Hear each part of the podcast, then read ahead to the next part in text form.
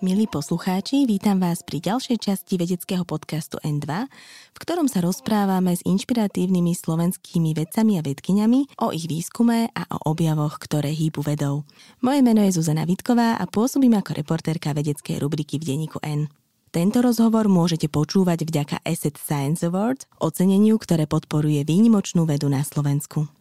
CERN má tak trochu imidž tajomného podzemného laboratória, v ktorom sa vedci venujú fundamentálnym otázkam vzniku hmoty, života či vesmíru.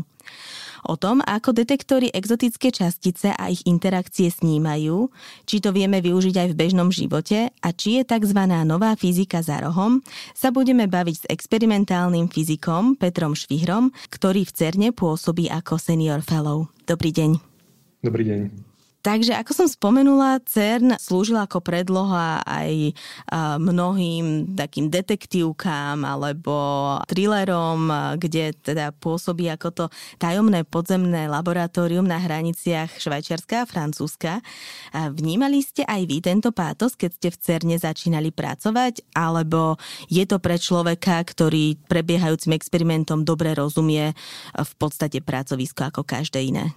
Myslím, že veľa poslucháčov s klamem, pretože napriek tomu, ako je takto CERN budovaný a zobrazovaný, tak v skutočnosti je to pomerne stará inštitúcia, v ktorej budovanie začalo vlastne už v šesťdesiatych rokoch minulého storočia. To znamená, veľa budov a veľa pracovísk, ktoré tu máme, sú naozaj ako staré budovy, ktoré nie sú vždy v najlepšom stave, pretože práve všetky financie, ktoré máme, tak vrážame do toho vybavenia, ktoré potrebujeme na skúmanie fyziky. Takže niekedy možno trochu zanedbávame takú tú základnú alebo takú tú pokročilejšiu infraštruktúru. Čo sa týka nejakého toho faktoru podzemného života alebo toho, toho ako práce v podzemí, tak zároveň tu máme nastavené veľmi, veľmi silné bezpečnostné opatrenia, pretože práca v takýchto oblastiach nie je ani tak nebezpečná kvôli radiácii, ako by si človek povedal, ale kvôli nedostatku kyslíka, pretože používame veľa chladiacich plynov, napríklad cé ó dva, ako kapalný, prípadne hélium. A tie môžu zvyšovať riziko práve keď by unikli, tak zabránia prístupu kyslíka. To znamená, napríklad ja sám nepracujem dole v podzemí. Všetka moja činnosť je vo väčších halách, prípadne v kanceláriách, v malých laboratóriách. Ale samozrejme, keď potrebujeme niečo ísť nainštalovať dole do experimentu alebo sa ako niekam dole dostať, tak tam ten prístup samozrejme máme na špeciálne vyžiadanie, povolenie, všetko monitorované. Ale napríklad počas behu zväzku v Veľkom hadronovom urýchlovači, keď sú v ňom protóny, tak sa do podzemia nikto nedostane práve aj kvôli tej radiácii. Takže je to všetko, vlastne všetko robíme na povrchu v neúplne kvalitných budovách, ale robíme, robíme to na diaľku, robíme to vzdialenie a z tohto pohľadu je to, dá sa povedať, práca ako každá iná v nejakom väčšom inštitúte. Možno je dô, dobré zdôrazniť, že v CERNe sa denne vyskytuje okolo desať tisíc ľudí. Takže je to naozaj veľmi veľká oblasť a veľmi veľký pohyb ľudí z celého sveta. Ako to vyzerá dole v podzemí, kde tie zrážky prebiehajú? Tak čo sa týka vlastne tých urýchlovačov, tak máme viac stupňov postupne urýchlenia. A ten najznámejší, najdôležitejší je Veľký hadronový urýchlovač, na ktorom máme štyri experimenty, ktoré sú zhruba v priemere sto metrov pod zemou.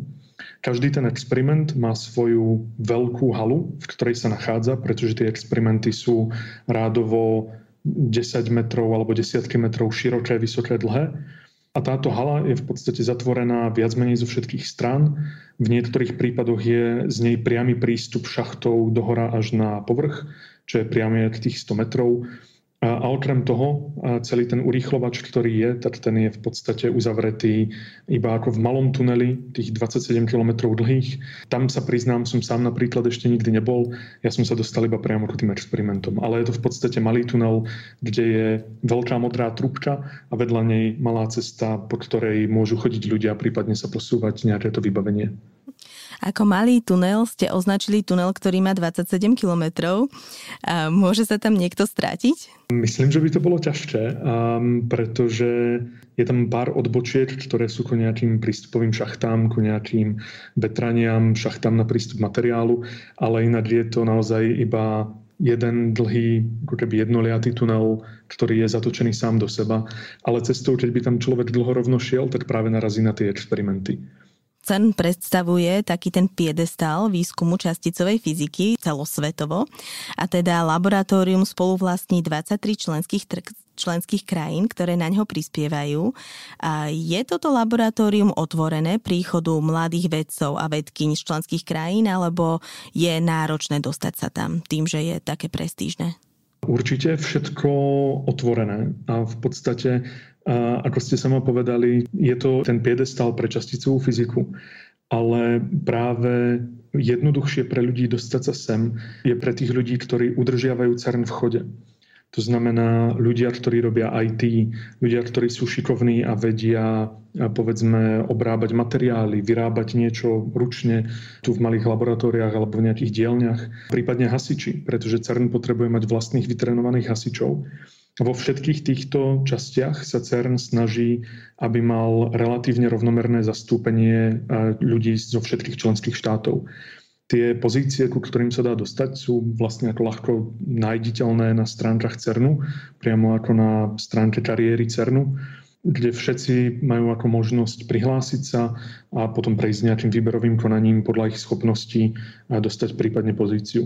A CERN sa práve pre mladých snaží otvárať tieto možnosti čo najviac, organizuje rôzne krátke stáže, či už je to napríklad letná škola, ktorá bude teraz začínať vlastne za nejaké dva mesiace a trvá zhruba dva mesiace pre dokopy až tristo študentov z členských, ale aj mimo členských krajín, väčšina je ale z členských, prípadne iné kratšie kontrakty, až potom nejaké dlhšie pozície, na ktoré človek musí mať vyštudovanú vysokú školu, prípadne doktorát, ako som teraz ja konkrétne na pozícii CERN Senior Fellow, ale potom sú ešte aj pokračujúce pozície, kde ľudia ostávajú na päť až desať rokov, prípadne až do dôchodku. Jedna vec, dá sa sem dostať, ale je ťažké udržať sa tu dlhodobo. Je to práve kvôli tomu, aby CERN zabezpečil tie možnosti pre ľudí zo všetkých tých krajín, pre celú tú masu. Je to relatívne málo ľudí, na to, aké je veľké, koľko, koľko veľa krajín sa na tom podiela, ale vždy sú možnosti, akým sa to ľuďom darí. Aká bola vaša cesta do CERNu a na ako dlho tam vlastne ste? Chcete krátky alebo dlhý príbeh? Dajte dlhý, keď tak vystrihnem. Tak moja cesta do CERNu vlastne začala tak nejak relatívne náhodne už počas strednej školy, kedy som sa účastnil na masterclasses a potom projektoch, ktoré organizoval Slovenská republika v spolupráci s CERNom ako ostatné členské štáty, kde som sa sem dostal náhodou na exkurziu, zhruba na pár dní, kde som si to tu pozrel. Ale potom, keď som išiel na vysokú školu študovať, tak ma viac lákala termonukleárna fúzia a fyzika plazmatu. Tuto som vlastne aj vyštudoval, ale už počas práve tejto vysokej školy, keď som pracoval vlastne na úplne inom smere, tak ma zaujala téma detektorov primárne ionizujúceho žiarenia, ktorým som sa potom ďalej venoval a vlastne popri tom sa mi otvorili možnosti, kde som sa už priamo dostal do CERNu, kde som napríklad robil Um, shifty, v podstate také ako služby práve na experimente Atlas, ktorý musí zabezpečiť prevádzku dvadsaťštyri sedem. A, a tam som náhodou narazil um, pri nejakom čase, keď sme mali chvíľu čas medzi zväzkami, keď sme čakali na zrážky. A som sa rozprával s kolegami, ktorí boli v tej miestnosti so mnou. A keď zistili, že vlastne práve sa rozhodujem kam ísť na doktorát, tak mi ponúkli možnosť vyskúšať ísť na univerzitu v Manchestri, kde mi dohodili pár skupín so zaujímavými projektami, s ktorými som sa potom stretol a vybral som si práve jeden z nich, konkrétne na experiment el há cé bé. A vlastne po konci doktorátu som si zažiadal priamo o pozíciu v CERNe, kde som sa dostal do skupiny, ktorá robí čiste taký ten výskum, vývoj detektorov budúcich technológií. Takže to nie je priamo naviazané na žiadny z tých experimentov, nie je to žiadne naviazané na ten urýchlovač ako taký. Je to obecné skúšanie, čo sa nám podarí a zisťovanie, či to má zmysel skúmať ďalej, alebo je to niečo, čo za to nestojí a musíme za pár rokov zmeniť a orientovať sa na niečo iné. K vášmu výskumu sa ešte dostaneme. Čo sa týka celkového výskumu, najznámejším objavom CERNu je objav Higgsovho bozónu alebo tzv. Božskej častice, ale vedci hlásia aj pozorovania iných exotických častíc alebo exotických interakcií. Aký najzaujímavejší objav ste v CERNe zažili vy? Zjednodušene povedané, CERNe napriek tomu, že ten najväčší, najväčší ako posledný objav bol Higgsov bozón, tak sa nám v CERNe podarilo objaviť už viac ako šesťdesiat ďalších častíc, ktoré nejakým spôsobom zapadajú do toho štandardného modelu. Ale zároveň sa nám podarilo nájsť, alebo podarilo sa nám ukázať nejaké nezrovnalosti štandardného modelu, práve pre rozpady niektorých základných tvarkov. A to je potenciálna chyba štandardného modelu, na ktorú sa zameriavame a potrebujeme ju vlastne lepšie pochopiť, aby sme vedeli, či ten model je teda ten správny, alebo nám chýba nejaký iný základný kus skladačky. Zatiaľ to vyzerá tak, že nám nič veľké nechýba a väčšina vecí funguje tak, ako ten model predpisuje, ale práve tých pár vecí, ktoré sú napríklad temná hmota, temná energia, a práve narušenie nejakej tejto symetrie. Tak to sú veci, ktoré zatiaľ nevieme vysvetliť a preto sa na ne zameriavame. Nemáme v nich veľký prelomový objav, ale máme náznaky, ktorými vidíme, že to nefunguje tak, ako si myslíme, že by to malo fungovať. Čiže štandardný model je to, ako je fyzika popísaná a ako by mali teoreticky fungovať všetky javy v prírode. Dalo by sa tak povedať. Jedna z vecí, ktoré štandardný model nepopisuje, je gravitácia. Ale okrem toho by mal popisovať vlastne interakciu elektromagnetizmu, to znamená, to si vie predstaviť pravdepodobne každý, ako nám funguje elektrika, ako sa priťahujú magnety, náboje a podobne. Popisuje nám slabú jadrovú silu, ktorá v podstate zodpovedá za radioaktívnu premenu. A popisuje nám silnú jadrovú silu, ktorá v podstate drží to jadro tak nejak pohromade. CERN sa snaží okrem iného aj o nájdenie tej novej fyziky, to znamená, že dôkazov o javoch, ktoré sa dejú mimo tohto štandardného modelu. Aké máme zatiaľ také slabé dôkazy, že je tam aj niečo viac mimo toho obrázka, ktorý už máme narysovaný? Relatívne priame pozorovania, ktoré máme, je narušenie nejakej symetrie. Predpokladáme, že máme nejaké tie rodiny častíc alebo kvarkov, ktoré by sa na základe všetkého mali rozpadať rovnako pravdepodobne, povedzme, na dva rôzne typy hmoty následne, pretože sú nestabilné. Ale ukazuje sa, že jedna z tých vetiev je viac preferovaná ako iná. A toto práve ten štandardný model nevie popísať. Toto je niečo, kde už máme nejaké pozorovania, ale zatiaľ nemáme takú tú našu ako presnosť, ktorú si určujeme, ak poslucháči niekedy počuli, keď vravíme o päť sigma napríklad, to je nejaká presnosť, pri ktorej povieme, že je to už štatisticky dosť závažná vychýlka oproti tomu, keď by to tak nebolo. A toto sme zatiaľ nepozorovali a na to presne potrebujeme väčšiu štatistiku, presnejšie merania a to je primárne ten dôvod, prečo vlastne sa stále snažíme vylepšovať všetky zariadenia, stavať lepšie, rýchlejšie alebo silnejšie urýchlovače s vyššími energiami a tak podobne. A aby sme si to vedeli lepšie predstaviť, koľko vlastne pozorovaní musíte spraviť, aby ste mohli povedať, našli sme určite niečo divné? Na to vám asi nebudem vedieť priamo odpovedať. Ono to bude veľmi záležať, pretože niektoré práve z tých pozorovaní majú relatívne dobrú štatistiku, keď to tak poviem, kde v podstate my vieme, keď zrazíme tie dva protóny, alebo keď sa minú tie dva protóny, tak vieme zhruba s nejakou pravdepodobnosťou sa práve podľa toho štandardného modelu stane nejaká vec a s nejakou sa stane iná. A vlastne všetko, čo tu robíme, tak my nerobíme pozorovania napriamo, ako keby, ale my si na základe tých presných matematických modelov spravíme veľkú simuláciu, ktorá nám popisuje všetko, ako by sa malo stať. Zahrnieme do nej odozvu práve našich detekčných systémov, celých tých veľkých experimentov. A potom, čo robíme, je, že porovnávame, čo sme namerali, oproti tomu, čo sme nasimulovali.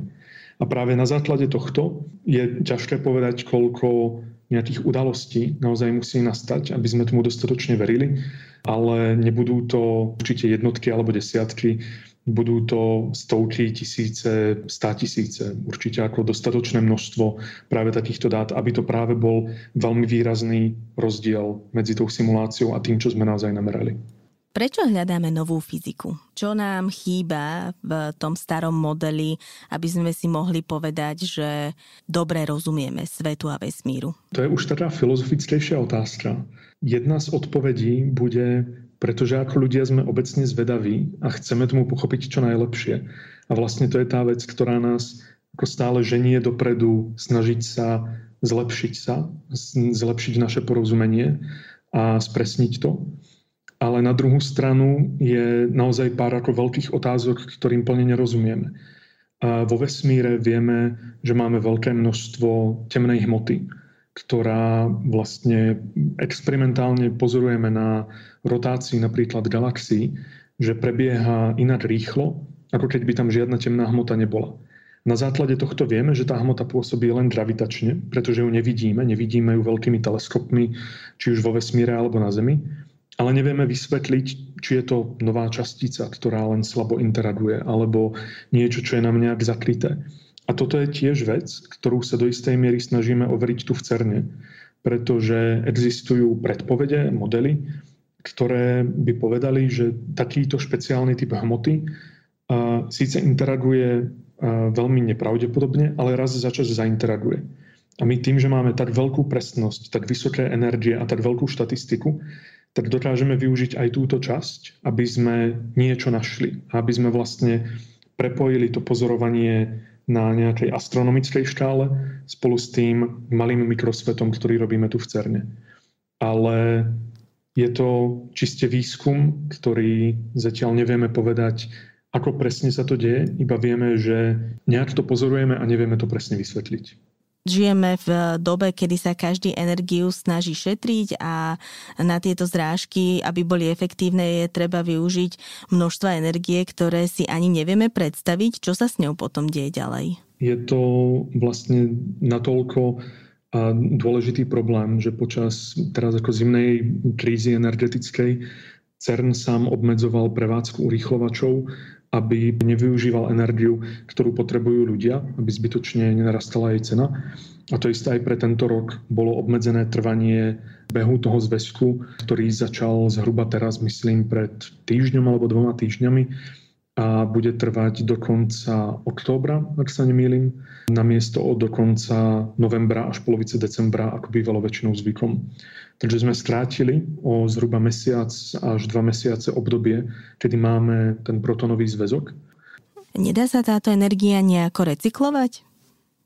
Myslím, že nie. Bolo by to minimálne veľmi náročné. Je, je to síce ako veľká energia uložená ako v týchto časticiach a, a reálne vlastne natavia tie častice, ten veľký blok, do ktorého ich potom pošleme.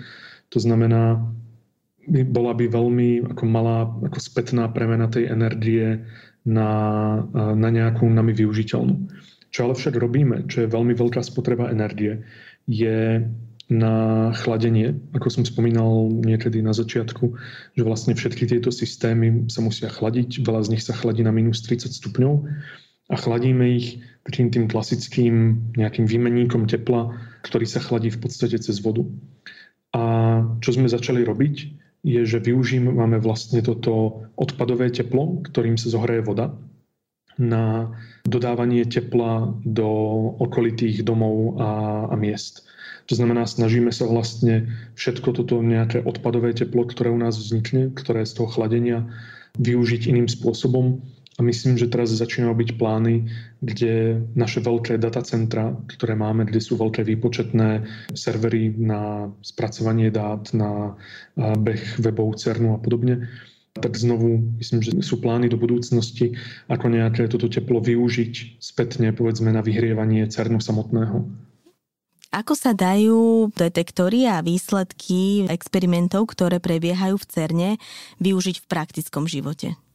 Myslím, že to je často teda najkomplikovanejšia vec, akú, akú vlastne odôvodniť tú našu zvedavosť. ale je to relatívne rozšírené.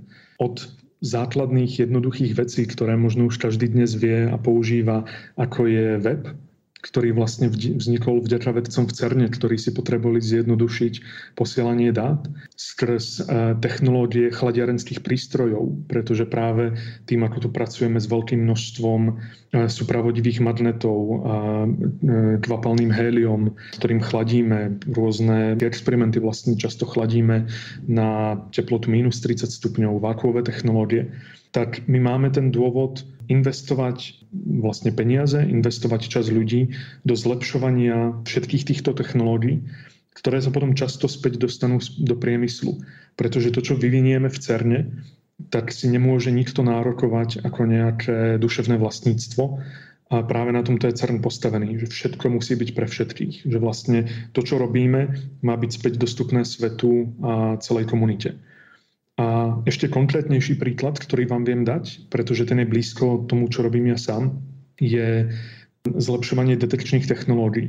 Napríklad detektory častíc, ktoré tu používame, vyvíjame, sa potom môžu používať v medicíne na zlepšenie cé té prístrojov, kde to potom pre ľudí znamená, že bude im stačiť menšie ožiarenie pri vyšetrení v nemocnici, bude to prebiehať rýchlejšie, a bude z toho lepšia presnosť. To znamená, doktori budú môcť lepšie vyhodnotiť nejaké riziko pre pacienta a podobne.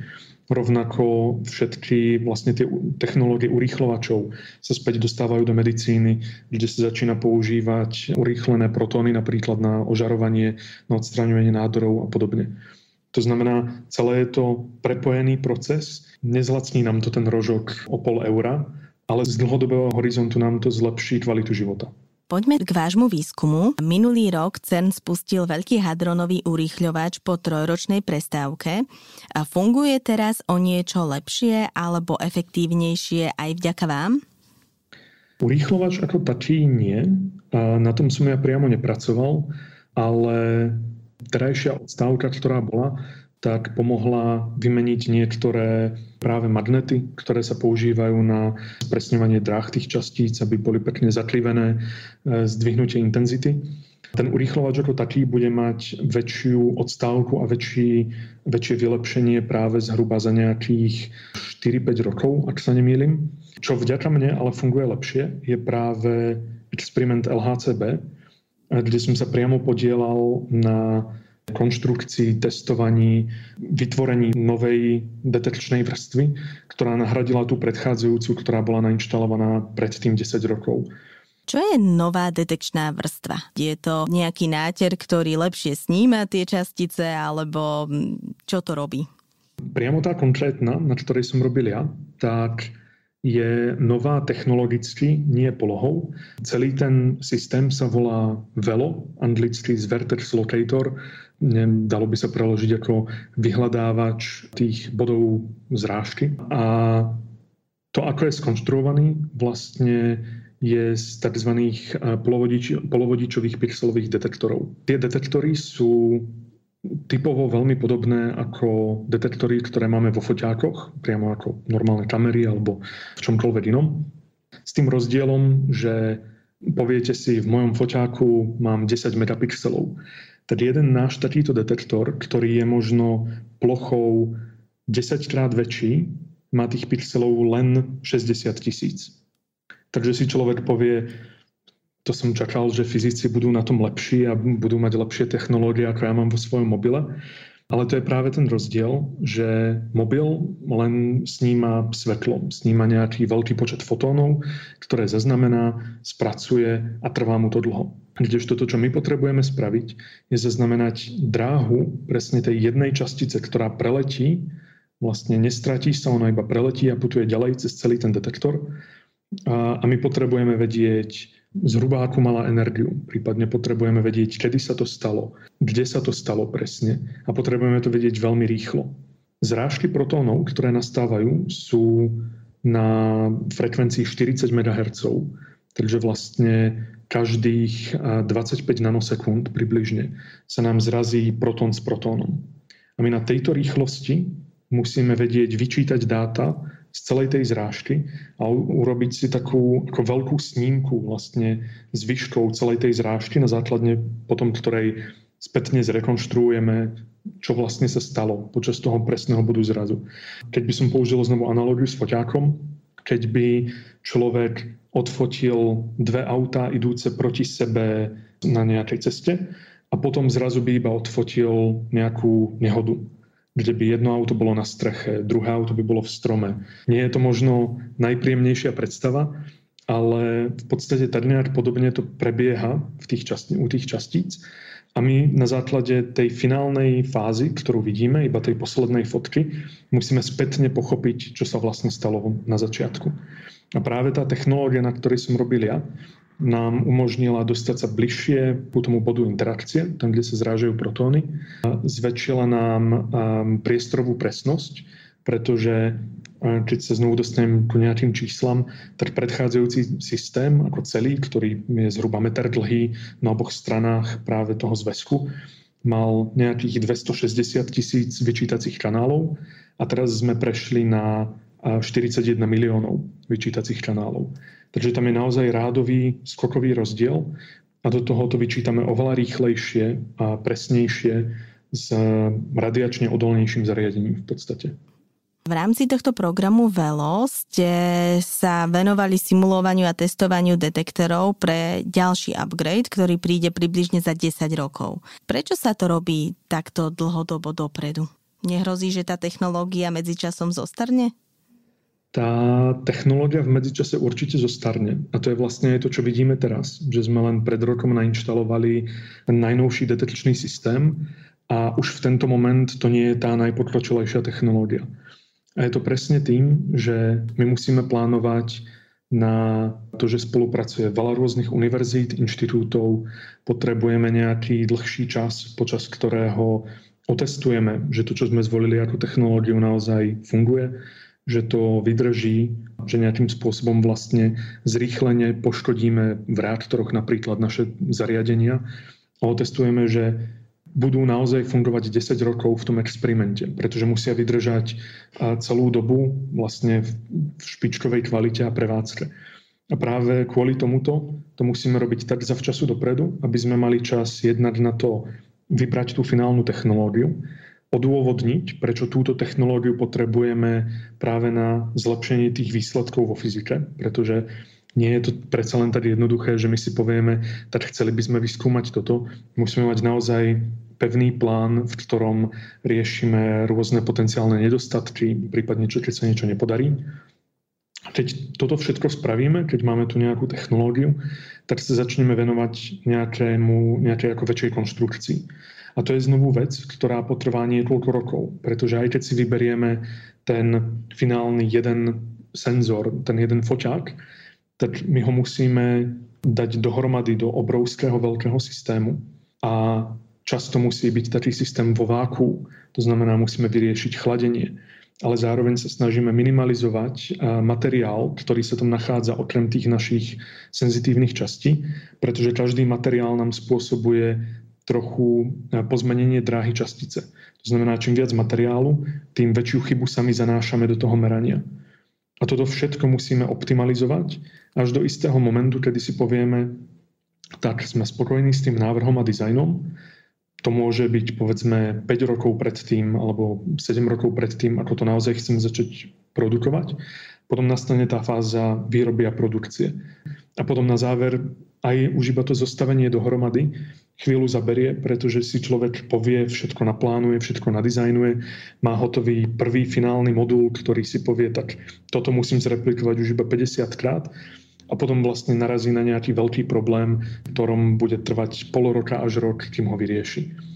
Veľmi zjednodušene povedané, teda vlastne konštruujete a vylepšujete super výkonné fotoaparáty. Je možné, že sa nejaké z týchto aplikácií, ktoré sú určené na to, aby snímali zrážky častíc, uplatnia aj vo svete normálnych bežných fotoaparátov?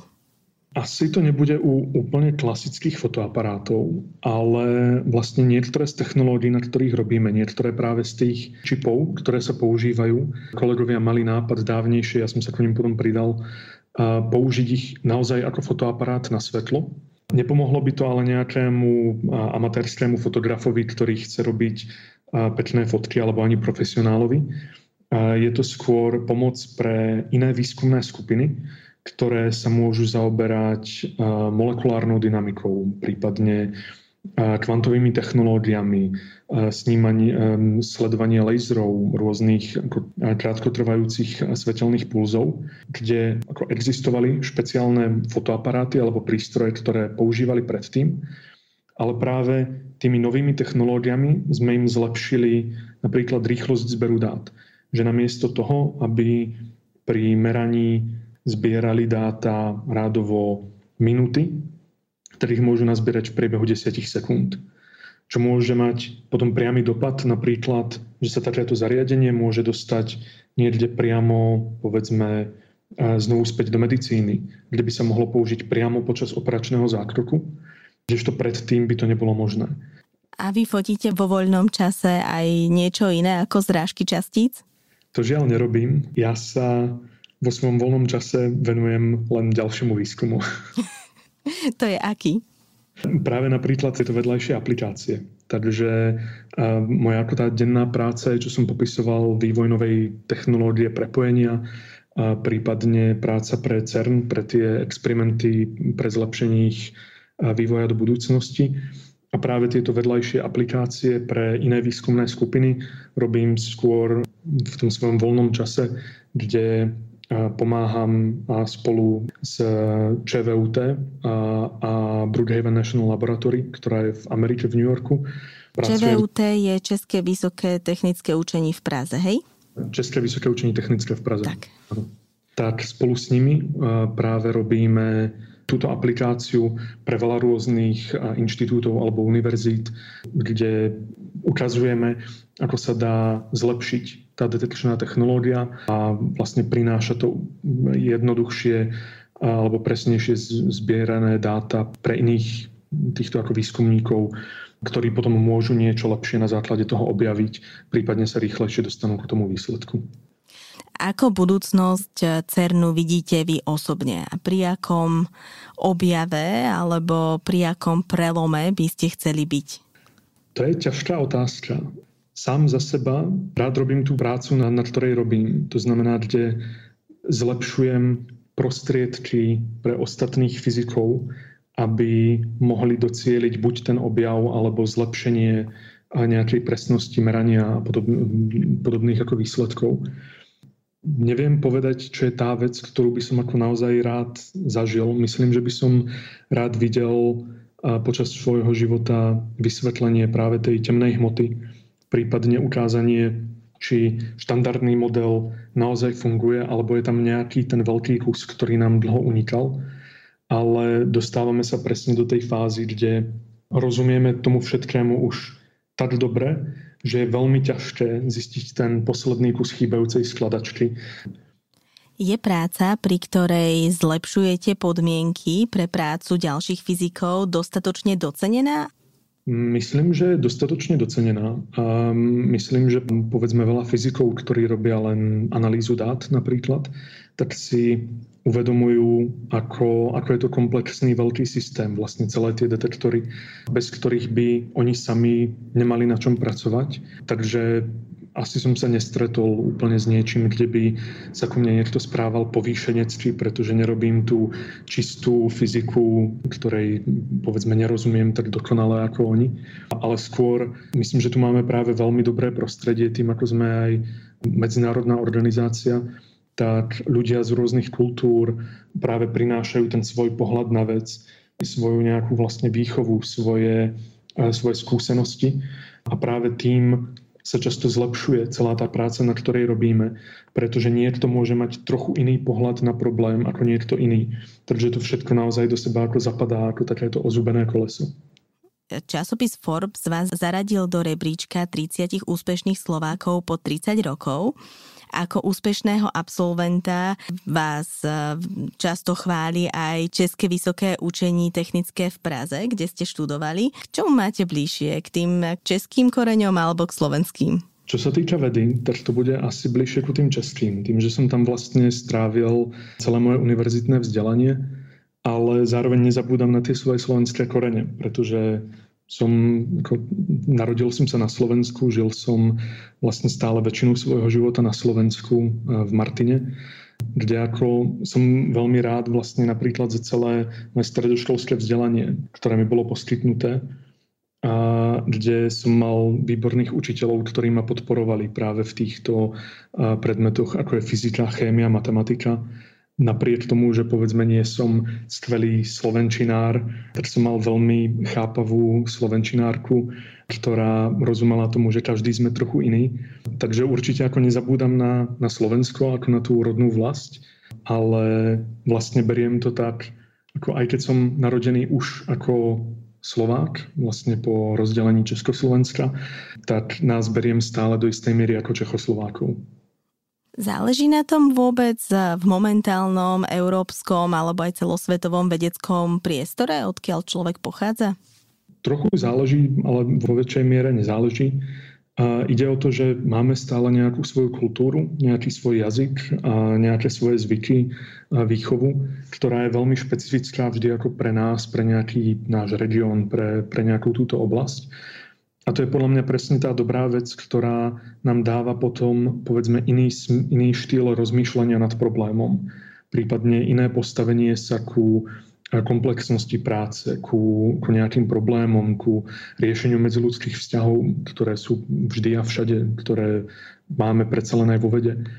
A, takže podľa mňa toto je práve tá veľmi dobrá časť, ktorú tá kultúra, národnosť ako prináša aj do vedy.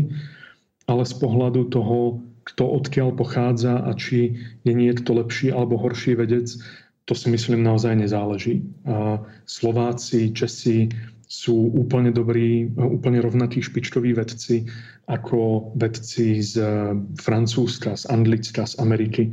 Dokonca by som si trúfol povedať, že sme často tým, ako je nás málo a ako sa snažíme presadiť, tak sme možno viac takí ako aktívnejší dostať sa niekam ďalej, aby sme vlastne ako pozdvihli celú tú úroveň, ale s veľa ľuďmi, ktorých poznám, tak sa chcú vrátiť späť. Nie je to, že by každý chcel odísť do zahraničia a nikdy sa nevrátiť.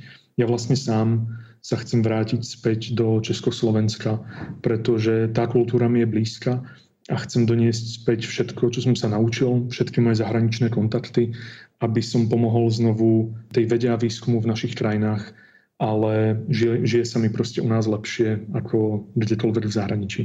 Keď spomínate to Československo, tak hovoríte o možnom návrate na vašu bývalú univerzitu v Prahe alebo teoreticky na Slovensko?